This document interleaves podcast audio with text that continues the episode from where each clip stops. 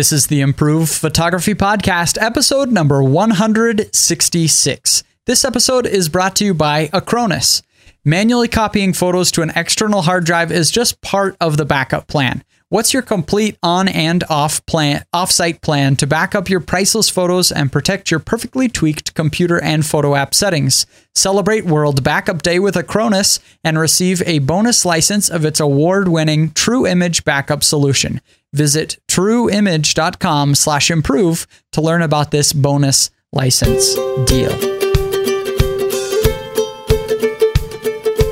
Hey, everybody, and welcome back to this episode of Improve Photography. Today, I am joined by Miss Erica Kay, Hey guys. Jeff Harmon, Hello. and a new voice on the podcast is Craig Stampfly. Good morning. How are you? Yeah, We're doing morning. good.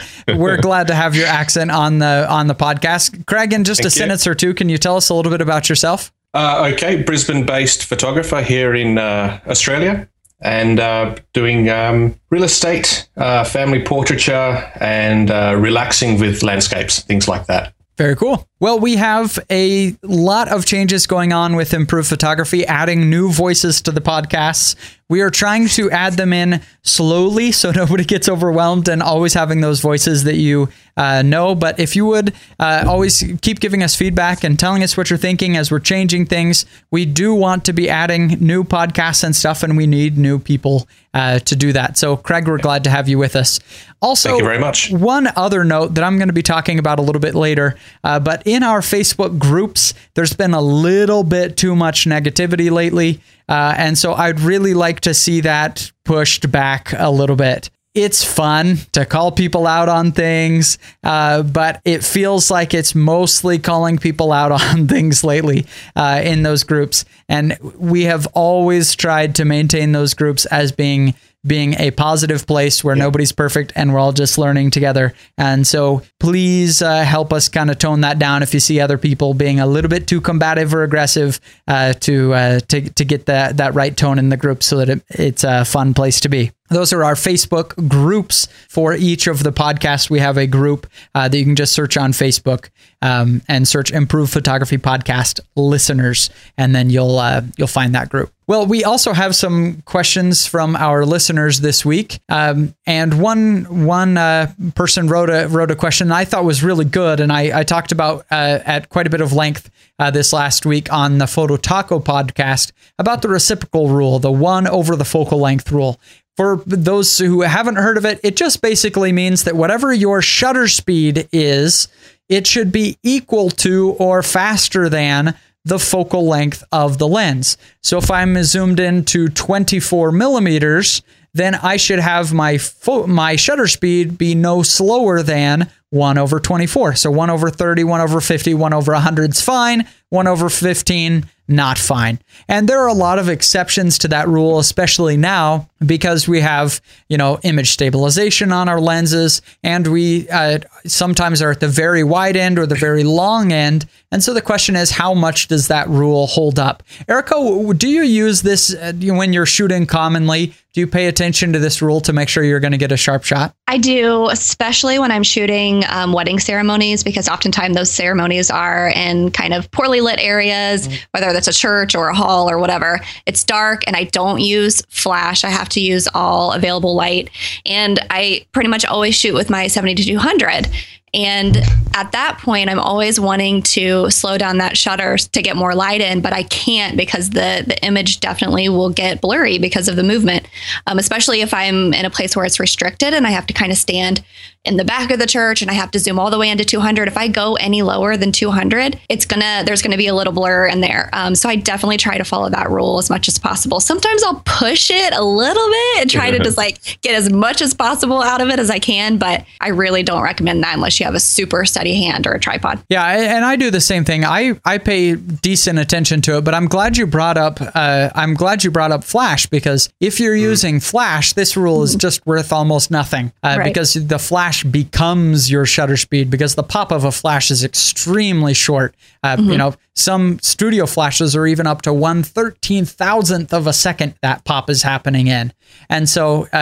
Uh, it really doesn't matter. You could use a two second shutter speed as long as it's dark in the room and you're using that pop of the flash to illuminate. So that's a that's a very good point. Craig, how about you? Are you paying attention to this rule? I, I do pay attention, and um, obviously you, look at the back of the screen. We, we all tend to chimp and, and see how it looks on the screen. But I was just going to ask Erica, with with the long, uh, when you're zooming in at, at, a wedding, will you keep your camera on say aperture priority or um, shutter priority and lock in 200? So no, I? I usually just keep it on manual. Um, okay. I I obviously I just don't change my my camera setting that much. Okay. Um, so for me, I just keep it on manual and I just don't mess with it. Um, right. Because I like to keep things consistent so that when I'm editing, I can just go through and edit them all. You know, okay. copy and paste my edits to all of them without having to really pay attention to every single no, image. And and Jeff, how about you? Are you using this one over the shutters, one over the focal length rule very often? Yeah, in fact, I actually because I I'm frequently trying to photograph my kids, and they don't stay still enough for that to actually be to be good settings for that either. You're yeah. never going to be at the minimum so, sh- shutter speed anyway. Yeah, it's, they're still going to be blurry. They're still going to their arm at least or their leg or something's going to be blurry. So uh, I usually double it still from there to make sure that I have enough room. And I mean, usually I'm outdoors. There's plenty of light. It's not at nighttime. If it's at nighttime, then it would become even you know more challenging. Mm. But yeah, I, I usually end up doubling it a lot because my subjects don't stay still. As well, so the question that, that we got is basically do you need to apply the crop factor to this rule? So if I'm using um, a 50 millimeter lens on a full frame camera, then we know we need a shutter speed of 1 over 50 at least. But what about if I'm using a Canon Rebel or a Nikon D5200? Uh, these are crop sensor cameras, and so I have the effective focal length of 75 millimeters on on that Nikon. On Canon, it's going to be mm. something like 80 millimeters because uh, mm-hmm. Canon's even a little bit more cropped in than the Nikon. Uh, and so, do we need to apply the rule? And I didn't really know what the answer is. My guess was yes, uh, but I went out and took several hundred pictures testing this at all different focal lengths. And the answer is yes, you do need to apply that crop factor to the rule in order to make sure that you're getting sharp photos. So you're going to be wanting to add 50% to your focal length if you're using a crop sensor camera to make sure we're getting a sharp shot. But again, this is just a general rule. The, I, you know, we don't really want to be at the yeah. minimum shutter speed.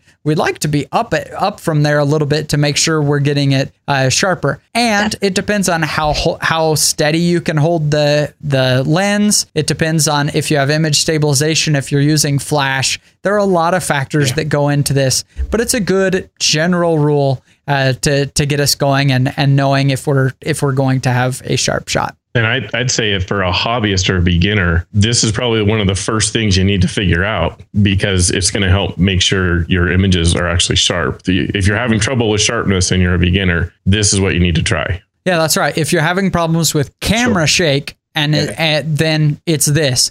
Like you said, Jeff, if if you you know have kids running around, this rule does nothing for you. That's right. motion blur. We're talking about camera shake. Mm-hmm.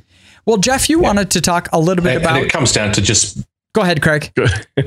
Sorry, I was just gonna. I was just gonna throw in that uh, this comes down to technique, how to hold the camera correctly, how to you know lock in your elbows, or you know don't smash down that shutter. You know you've got to roll your finger across it, or just be smooth. Um, all these things add up to um, help you take a sharper image. That's right. Well, Jeff, you wanted to talk a little bit about Apple uh, doing some refreshes for their photographer and Thunderbolt 3, which I'm interested to hear about for sure. So, uh, so tell us what you're thinking about. Mm. Well, so uh, there's, I'm not sure exactly what Apple, I mean, nobody knows what they're going to be unveiling on the 21st. They have an event coming up.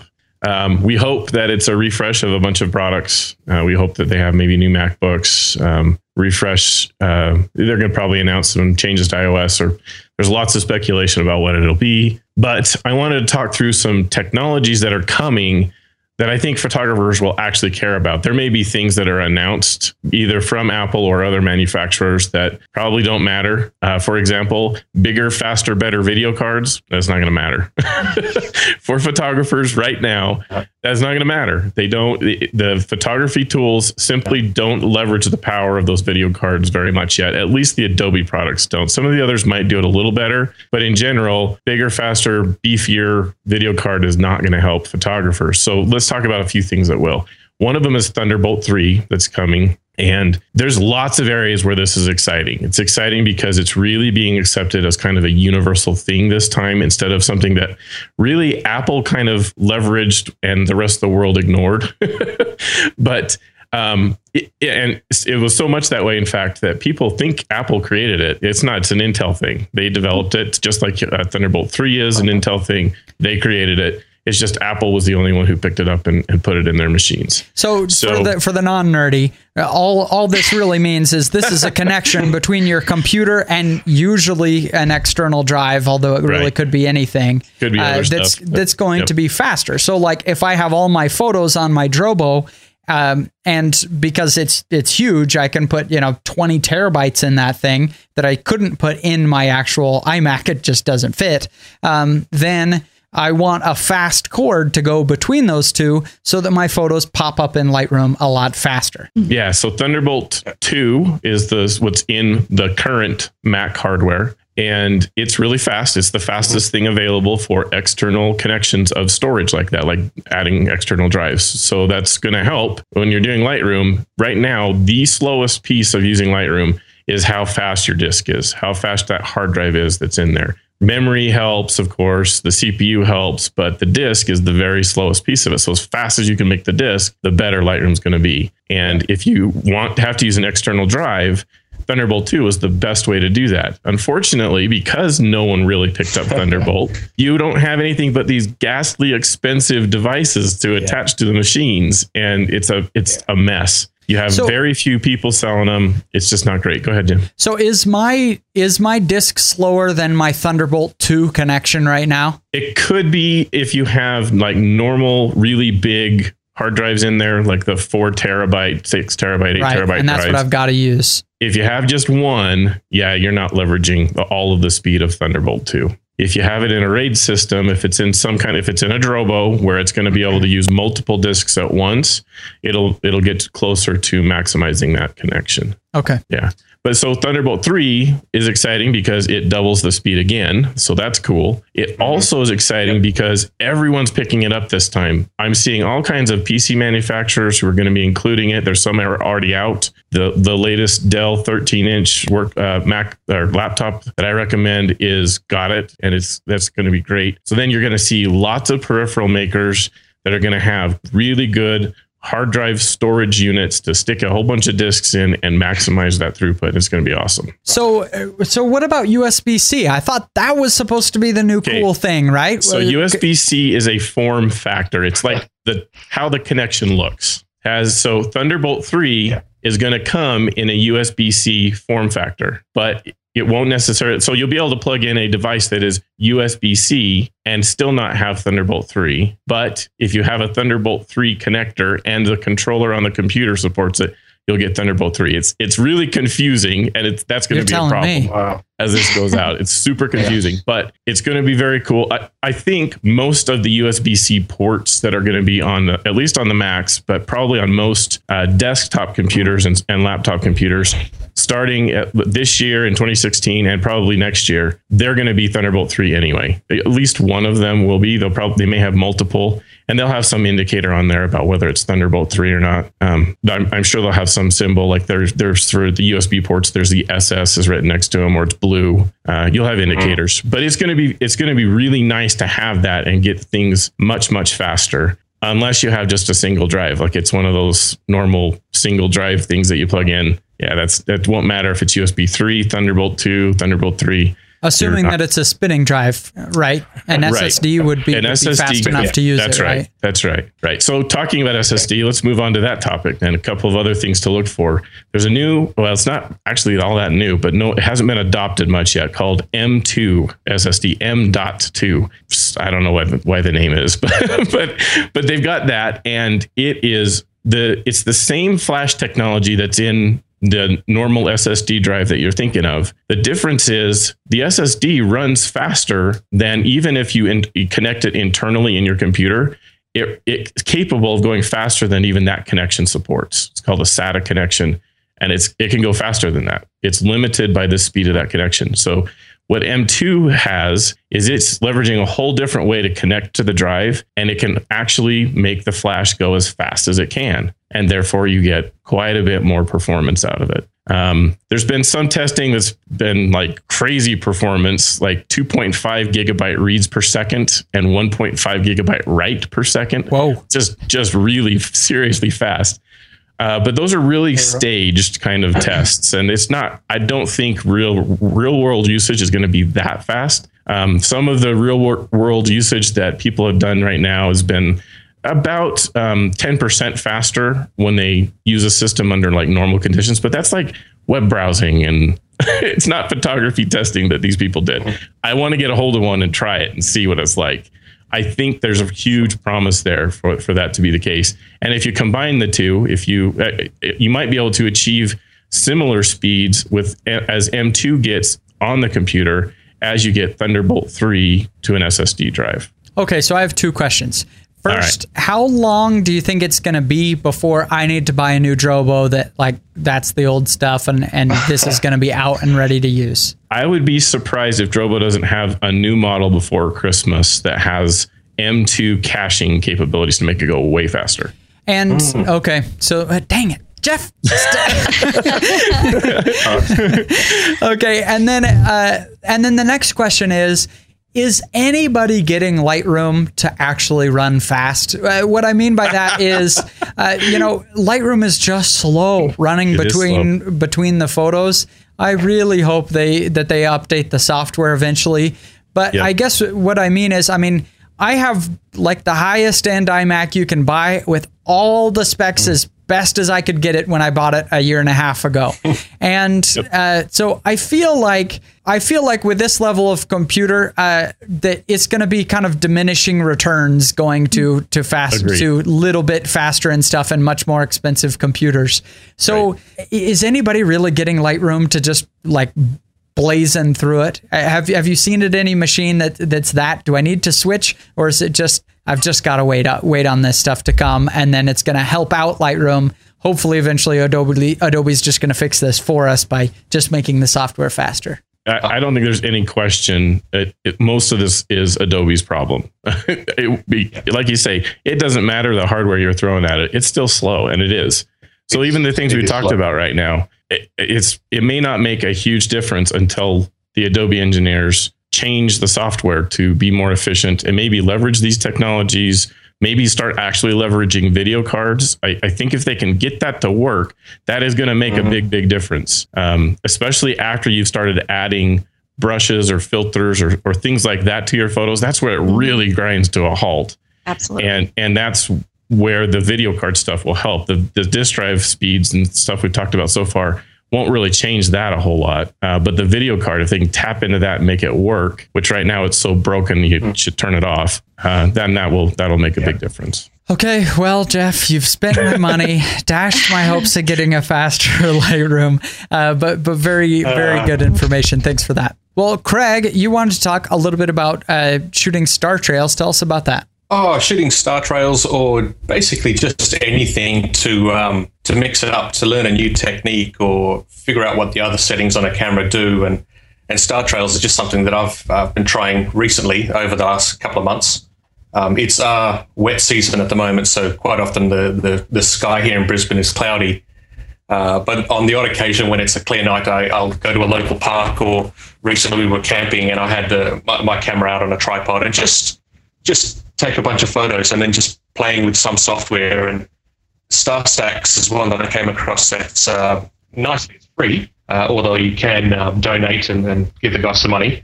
But for the most part, it's a fairly effective um, software to use. And uh, look, I just wanted to encourage people to, to try something new. Um, I'm, also enjoying, you know, light trails or, or getting up early. You know, it's uh, you've got to set that alarm to to get up nice and early to go and get a, a sunrise. Um, I've come from the other side of Australia where it was a sunset that I used to have to uh, to shoot, um, and that was good. You know, you had the uh, the afternoon to get ready and down to the beach, and there's the sun going down. Now it's the other end of the scale, and I've got to get up nice and early to to see the sun coming up.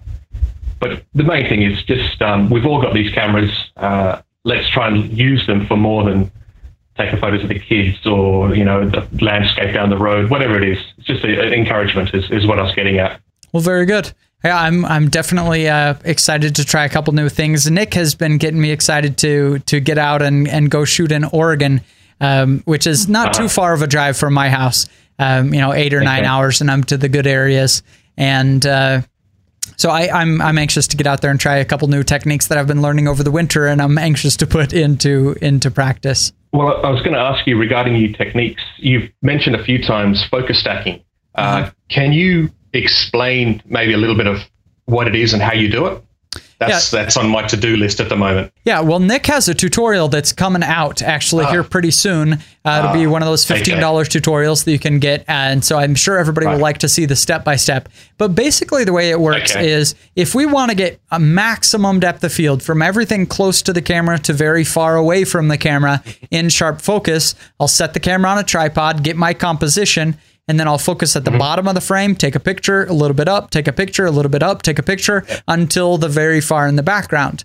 Then I take them all into Photoshop and I just make a focus stack out of it. There's an automated process Sure. in Photoshop, and boom, I have the sharpest area going all the way up the frame. And it really is just, I mean, just eye popping sharpness when you do it. But you can get much more creative than fo- with focus stacking than just getting good sharpness everywhere that frankly nobody's going to notice if we're looking at the picture on Facebook anyway, because it's just a tiny picture and Oh. Facebook doesn't show them real sharp. For sure. But what you can do so is, you- let's say I'm shooting a lake and then a mountain in the distance.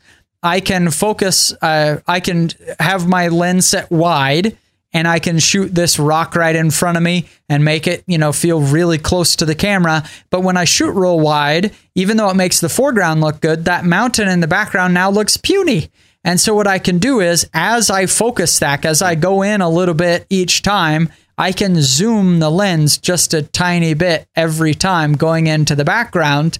And then it looks like that mountain is large and the foreground's large. So it's really, really cool. Some of the things you can do with focus stacking if we get into uh, those more advanced techniques. And are you typically then um, with your aperture opening right up, or are you still keeping uh, like an f8 or, or f16? Well, you can really you can really open up just fine to shoot at f 2.8, uh, but the whole purpose of this is like super Yep. maximum sharpness, and so you might as well shoot a focus stack Sure. at your sweet spot. You know, usually going to be somewhere around f 7.1 Okay. on most lenses, um, because your depth of field doesn't matter. We're going to No fix problem. that in Photoshop. Of course. Very cool. Very good. Well, we want to talk about lots more on you. the on the podcast. Erica wants to talk about historical photo processing. Um, but before we do that, we want to take a second and thank some of the people that have made the Improved Photography podcast possible. Um, and the the first company is Zenfolio, who makes Jeff and Susie Harmon Photography's website. Zenfolio is a great company, especially if you're wanting to make it easy for clients to purchase your photos after the fact. Uh, I think they have the best uh, e-commerce for the photos uh, out there of any of the of the options. Uh, Zenfolio is easy to use, inexpensive, and uh, and definitely stands out for those reasons. In addition to that, uh, it's been voted number one by photographers for three years in a row. Uh, Jeff, uh, tell tell me a little bit about uh, what the interface looks like on the back end of Zenfolio. What's it like to actually create the website? super super simple it's uh it's really nice it has a very modern web browser front end piece that you can use to go and put your upload your images um, really slick to be able to do that have no problem there. And then the best part about it i think is the client communication you can do through that back end piece. So you can put up proofs of the shots. You can go take out the obvious eyes shut, mouth weird, whatever kind of pho- photos that that are clear nose, uh, but put everything else up there and let the the client be able to say, oh, that's even though there might be a smile that everyone else thinks is better, that's actually their smile, uh, that kind of a thing, and really easy way then for the client to be able to go and look through all those proofs and choose the ones that they like the best and give you the tag the ones that they like the best and send it to you so that you can then go focus on those and get them the the photos that they picked. So I really love the back end and how that works. Very cool. Well, this episode, uh, well, I'm sorry, you can also cool. you can get your copy of Zenfolio and start making your website today. So you can use their free trial with no credit card required to get going. When you decide to sign up for Zenfolio, make sure to use offer code IMPROVE, and that'll give you 30% off your subscription Wow. uh, to show your support for the podcast. So uh, it's a it's a pretty uh, nice discount on what's already an, an excellent deal. And by Harry's. Harry's makes my razors. Every time I travel for improved photography workshops, I always leave the razor in the hotel. I don't know how many times I've done this. Um, and it's like incredibly expensive if you keep leave, leaving razors with like you know a, a gps and a compass and 14 different blades in it I, I want a nice good blade uh, that's going to last and doesn't cost me a million dollars and so harry's is an excellent option all good things come in threes, including bird photos, as some people say. Um, but what does that have to do with anything? Well, get this March 3rd is the third month of the year, and it also happens to be our friends over at Harry's third year anniversary as a business. And if you're new to Harry's, I've got a special deal for you to try three of their expertly crafted five blade German razors and handle and shaving cream, and it's just 10 bucks. And so you can get that by going to harrys.com and using the offer code improve at checkout. Really is worth a try. It saved me a bunch of money, especially when I'm traveling, but even for uh, at home, that's harrys.com and you can use that offer code improve at checkout. And we thank them uh, for your uh, for their support of improved photography. All right, we have lots more to talk about. Erica, you want to talk a little bit about historical photos. Tell us about that. Yeah, so kind of going back to what Craig was talking about with the uh, try something different, get out of that rut thing. Um, that's what I've been doing uh, in my slow season. So, one of the more recent things I've been kind of into is the wet plate collodion process, which is a historical process. That's what they did basically way back in the day when photography was was just becoming a thing. Um, so we've been having workshops and stuff at, at my studio and I've been exploring that a little bit. And actually I'm going out again this weekend to shoot some landscapes and waterfalls with a uh, portable dark room and, and um, we'll be doing some wet plate collodion out Wow. In the world. So I'm pretty excited about that. It's going to be interesting to see how it actually works, um, you know, with the, with the portable darkroom. but Okay, so to the uninitiated, what's wet plate? What what is wet plate Yeah. collodion? Is this a function on my DSLR? Because I've never seen this in the menu. it is old school. No, and, and how big is the portable darkroom? Yeah, so it is. Um, you know, it's a process that you actually have to uh, you have to process the photo yourself. It's not digital. Um, you, it's it's it's interesting to me because it really combines my love for photography and history and chemistry. Like I'm a huge chemistry nerd, a huge history nerd. Oh, Obviously, you're just a photography nerd all around, Erica. Come on. I am. I am. the glasses say it all.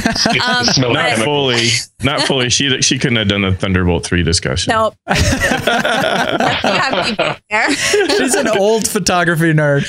Oh, which understood you. Yeah. Um, so yeah, it's it's not digital. You can't you can't find this function on your DSLR. But basically, what you do, so the process, um, you have a piece of of metal. Um, for me, I used um, tin that has kind of a, a black sheen on it. Um, you you pour some collodion on there, which is you know some chemicals go back going back to that chemistry thing you pour some collodion on there you dip it into a silver nitrate bath you let it um, i don't know the technical term for it you let it take a little bath and get and get ready um, and then you put it Scrub-a-dub-dub. in what did you say Scrub a dub dub. Yeah, exactly. Um, and then you put it in, um, you, you put it in some sort of old school film camera. So for me, I was using an old medium format uh, four by five camera. Um, you take your photo and then you have to take it back into the dark room and you do all the processing. So you have to pour the developer on it. You have to do, you know, the filtration system. You have to give it a, another bath in water put some other photo stuff on it, and you get to watch it actually develop on this piece of metal. Um, it's a really, really cool process. It's fun. It's it's unlike anything that I've ever done before, um, and I've really enjoyed experimenting with it. Um, it definitely has given me a greater appreciation for the art. So it's more than just like going out, seeing a pretty scene, snapping a photo, popping it in the computer, and then processing it. It's, it's actually you're using your hands to actually process this, and you're getting dirty, and you get chemicals all over you, and you smell, and you have like stains all over your hands. It's just really cool. It's really awesome. Okay, so so shake it like how, how do we learn this? Like, if I want to get started, like this is awesome. I I totally want to try this. So, Yeah. is there a place that I can go? How do how do I actually learn how to do this? Um, well, if you want to come to Ohio, I you so want to come me. to Ohio. Um, we do. We have workshops at our studio. Um, we've been having them pretty much every month, um, and we have a, a lot more planned. So what we've been doing so far is just kind of like still life in the studio, um, very structured. Um, you know. Workshops, but we are starting to branch out a little bit more. We're going to actually start bringing in models. We're going to go out into the world and, and, like I said, photograph waterfalls and and do landscapes with a portable darkroom. So we're kind of expanding it a little bit to um, allow people to photograph more than just still lifes in the studio. Um, you can go to the website and get some more information about that. Also, um, and the website's uacreative.com. yes, uacreativephoto.com. UA Creative Photo. See, I just gave somebody traffic. Um, yeah, that's that's the studio that I run. Um, we also our instructor for the workshop. She is a professor of fine art and historical processing at the Ohio State University, um, and she does private training at our studio as well. So if you want more in depth training to really learn the history and the process, um, you can get you can sign up for private training with her as well through our studio. Okay, Um, so but I- if I wanted to get started with this, how much is it going to get? Co- how much is it going to cost me? Is there like a kit that I can buy, or Yeah. You can buy kits. I honestly don't know how much it is because I get to use all of Heather's stuff for Ah. free, all the studio stuff for free. It is not cheap. It's not a cheap hobby. Gotta You work have out to the buy. Markup. Yeah, exactly. You have to buy all the chemicals. You have to buy cyanide. You have to buy all the metal. cyanide? I need cyanide. this is cool. dangerous. Yeah.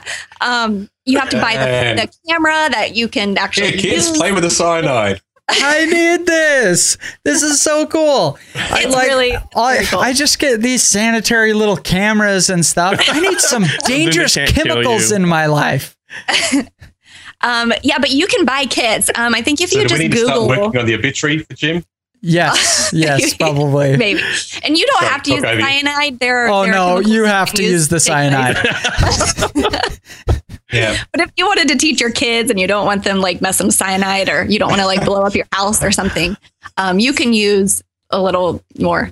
You can use safer options. All right. Well, that sounds really cool, scary. Erica. I, I I'm loving seeing the the photos that you've already created, and I I would love to try it to try this. I may have to make a little special trip out to Ohio. You'd be more than welcome, Jim.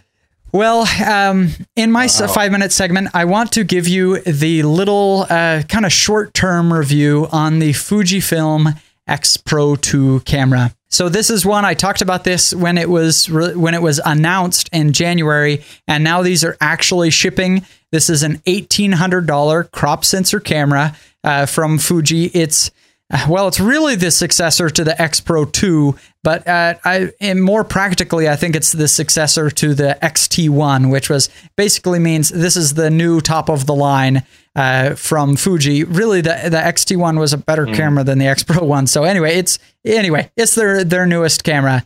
What's cool about this camera is the continuous autofocus as in my testing at least, this has the fastest continuous autofocus of any mirrorless camera that I've tried. I'm hearing really good reports about the autofocus on the A6300 from Sony. I haven't had my hands on that one yet, uh, but I can say that this is very much on par with DSLR continuous autofocus. Uh, and and that is really saying something. That has been the Achilles heel of mirrorless cameras for the last several years. Was you you can't say it has uh, as good of autofocus as a DSLR. It, they just didn't. Um, this is the first time that I can say, yeah, it really does have as good of autofocus as most DSLRs. And the number of focus points is staggering. I think we're is it 235 uh, autofocus points on this sucker, and they cover almost every inch of the frame all the way to uh, to the edges. Uh, so the continuous autofocus is cool. If you like the form factor of the Fuji, and not everybody will, uh, but if you like being able to, you know, on the lens, you have a ring to adjust your aperture, you have a separate ring for your shutter speed, and inside that, uh, your ISO. Uh, if you like having a million buttons and dials to really control stuff, this is an awesome camera. And it is beautiful. It makes me cry sometimes. It's so beautiful. It has that old retro styling and stuff, but all the coolest technology inside it. The other thing that I like about this is it has the best Wi-Fi connection to the camera that I've ever tested. Uh, I every camera for the last couple years has announced, you know, oh, we have Wi-Fi and NFC, and it never quite works. There's it's always glitching in and out and stuff. This one actually works reliably uh, that I've been using for real estate photography, so I really do like that. Uh, there are negative negatives to the camera, of course. One of them is the short battery life still. I would love to see that extended. I always have to bring an extra battery with me because it's not going to last a whole day. Uh, but there are some cool things. The real question, if you're interested in this camera right now, is do you buy this or do you wait a few months for the rumored Fuji X-T2?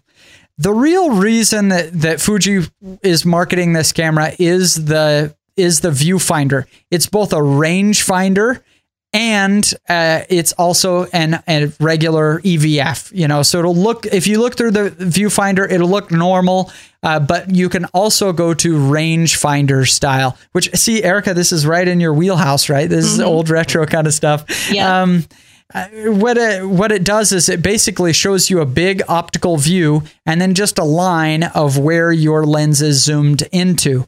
Uh, so it's cool for street photography so that you can see outside of the actual picture frame to see who's coming okay. into the frame and things like that. Uh, but I just like using it as the EVF. And so my hope is that we're going to see this all this same technology put into the XT2 uh, in a couple months and it will be less expensive if you're not really using that rangefinder style anyway and hopefully the xt2 will have that flipping uh, or the tilting lcd screen. So it may be a wait uh, for a lot of you to choose the xt2 in a few months but i am absolutely loving the x pro 2 awesome camera uh, my favorite camera that I've ever had my hands on. Uh, but then again, you know, cameras are such a personal style, personal taste, what you like. Uh, a lot of people are going to see this and just have no interest in it. But for what I'm looking for, the lightweight, total controls, excellent image quality, uh, it's a good fit for me. All right. So, what do you guys think? Is this a camera that you would ever that you'd ever look into, or, or what are some things, the pros and cons that you see? So I think Craig was asking about lenses, Jim. Oh, I'm sorry. There's a little bit of a delay between here and Australia. Right. I'm sorry about that. If it ever feels like we're talking on top of each other, that. that's the only reason. Uh, the lenses on the Fuji system are top notch. You will not have issues with the lenses. Okay. Um, and it has a, I mean, you got every, everything you want from a good wide angle to a, a good star photography, okay. you know, really fast aperture got your equivalent of a 70 to 200 and now they even have a good wildlife photography lens the 100 to 400 with which the with the crop factor is a long long lens. Uh, so I, I love the lens system here. I don't have any uh, beefs about it that's one thing that kind of held me back from the Sony okay. A6300. I know there are tons of lenses you can put on it, but I want the lenses made for the camera so that you mm-hmm. don't have to put on the heavier full frame lenses and things like that. So that's why I chose this one that's over right. the the A6300. The only thing keeping me back from doing it cuz I like I like everything I'm hearing about it, Jim. I love the cost. That that's very appealing. Um, I think the mm the image quality will be very comparable to where I'm at today. I'm already doing APS-C since I shoot a Canon 7D Mark II. The the thing that's ch- making it so I don't go there is what it would take for me to switch. I, I don't want to spend the time on it. That's pure and simple what it is. And not everybody it, should. If you're happy with your system, keep it. Yeah, yeah. So if I was yeah. starting today and uh, didn't know, well, I wish I had the resources now because this is probably the direction I would have gone when I started. All right. In every episode, we like to give a doodad of the week from each of us, a, a, resource or a product, or something that we that we like and want to recommend to you. If you're looking for all the doodads all in one place, just go to improvephotography.com slash doodads and you'll see the ones from this week and all the previous weeks Uh, so you can always find it improvephotography.com slash doodads. I'm going to toss the first one over to you, Craig. Well, I'm a, a fan of the LightTrac app for uh, for the real estate that I do and uh, quite a lot of the landscapes I enjoy doing. It's nice to know where the sun's going to be, what time it's going to be setting or rising. Um, but it's a really nice little app. You can type in the address, it'll take you straight to a map, and it'll actually help you track the the sun. and it'll also help you track the moon. Um, I recently did some photos where I was actually trying to do some star trails and forgot to check, you know, what, what times the, the moon rise is going to be, and uh, ended up um, going to bed early because it was a full moon and I lost, you know, half the night. Uh, did get one cool shot of the, the moon coming through the, the trees, but uh, it wasn't what I was hoping to do that night. Uh, but for a handy little little tool, it's only a couple of dollars, I think, um, in Australia anyway. Uh, very very handy. Um, uh, highly recommend it. Very cool. Erica, it looks like you're recommending an alcohol flask. Tell us about that. it is yeah. not an alcohol flask. Do you keep That's it in a paper plastic. bag? I'll yes or no? Come on, tell me for real. you have found out all of my secrets. Um, where so she keeps the cyanide. Where she keeps the cyanide. um, so mine is not a photography product at all, but I think it makes photographers' lives easier. And I just love this product so much that I just want to share it with the world. Um, so it's called a hydro flask, um, hence the alcoholic beverage container. Um, it is wonderful. Um, it is made from military grade aluminum or something like that, and it keeps water or whatever beverage cold forever. It, I think it claims that it will keep it cold for 24 hours, but for me, I have had ice in mine two days later. So, in terms of photography, um, I take it to me, or I take it with me um, to every wedding that I go, and I have cold water all day long. I don't have to worry about refilling it because I have a bigger one, um, and I don't have to worry about it getting you know the water getting warm or anything especially when i'm shooting in the summer and you need that that water especially cold water to to hydrate. It's also really good for traveling. So if you are hiking and you're out taking photos and you need to make sure you have water with you at all times check out the hydro flask because this thing is a lifesaver. It's also really good for warm um, you know like coffee or tea or whatever warm beverages. I don't really drink warm beverages. Apparently it's supposed to keep them warm for like 12 hours. Um, but it's it's so useful. And the reason why i'm recommending this again is because i know photographers they often take trips they're often out um, you know shooting for long periods of time. It's really important to stay hydrated. So check out the hydro flask. It's it's a great product. It's going to keep your water cold and you will not regret it. Does it does it uh, perspire? Mm. does it have water that gets out to the outside Nope, it doesn't. Okay, that's what I always need because uh, if I have a water bottle that's cold and I put it in my photo bag, then it leaks on all the stuff. Yeah. Nope, it doesn't leak. I carry it in my, yeah. my photo bag, you know, with me all the time. It's it's like it's like heaven sent or something. it's like something I've been searching for my whole life. I love this thing. I need one with the lid so I don't spill it on my keyboard anymore. It has lids, oh, like the yeah. one the one that I have right now. It has wow. lids lid. Some of them have straws. Um, they don't, these types of lids don't spill, you know, if it, it follows over or anything like that. Um, so they have a variety of different lids, sizes, um, colors. So you can really customize yours to make sure that you're getting what you want. Very cool. Well, I want to recommend a little red shutter button. It's like Rudolph on your camera. Uh, so, you know, normally you have your old boring shutter button but on uh, this Fuji and some other cameras, they have a little uh, a little uh, uh screw hole at the bottom of, or in the base of the shutter button, and so you can screw on a third party shutter button. And I got a fashionable red one to put on my Fuji X Pro 2. There's a little bit of a Rudolph thing going on. It's called a soft shutter release. It's not. It's still just a hard plastic button, and it's supposed to be because it has a larger surface area. You can press it and get two stops more. Uh, uh, you can go put your shutter speed two stops lower. No, don't fall. It's just a cool looking shutter wow. button, but it only costs four dollars, and you have a cool have red shutter button. That, Sorry.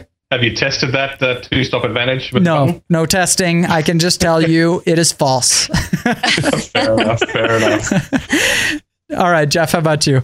Uh, okay, I'm going to go back to the nerdery again. Um, there's a, a new, well, it's not new. It's been out for a couple years now, but it's finally interesting. It's called the Intel NUC. It stands for Next Unit of Computing. It's a little box that's slightly larger than a Mac Mini, not much bigger than a Mac Mini. It costs 390, so almost 400 bucks to get the little box, and it has a huge amount of specs inside this thing. USB 3.0 ports, i5 processor, it's really cool. But then you can also add one of those fancy new M.2 SSD drives we just talked about and 16 gig of RAM for about 570 bucks.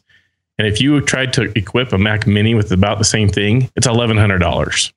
Huh, so cool. for, for about half the price, you can get really good performance. I want to try one of these things. They're super small. They're silent. The fans, there's they're just getting rave reviews from people. And it's running uh, Windows, right? model. Well, sorry It's running Windows. You can run whatever you would like on it. So Linux or Windows, uh, if you wanted to, you could try to try to do Hackintosh. But uh, But but it's running Windows out of the box. right. Okay. Yep. Oh, very cool. See, I should have got this. I bought a. I was looking for a an inex, inexpensive laptop to run Skype. So in the studio, we have a bunch of cameras coming in because now we're doing all of these in video as well as audio that you can get on our YouTube channel or just on improvephotography.com. Just click on uh, Improve Photography TV in the menu bar, and you can see the video of all these episodes. Um, and so I needed a, a Windows machine because Windows Skype is the only Skype that does HD video. Uh, on the Mac, they they have uh, lesser audio, lesser audio and video quality, and so I needed a Windows machine. So I just bought a cheap Lenovo uh, laptop. This would have been a much better solution.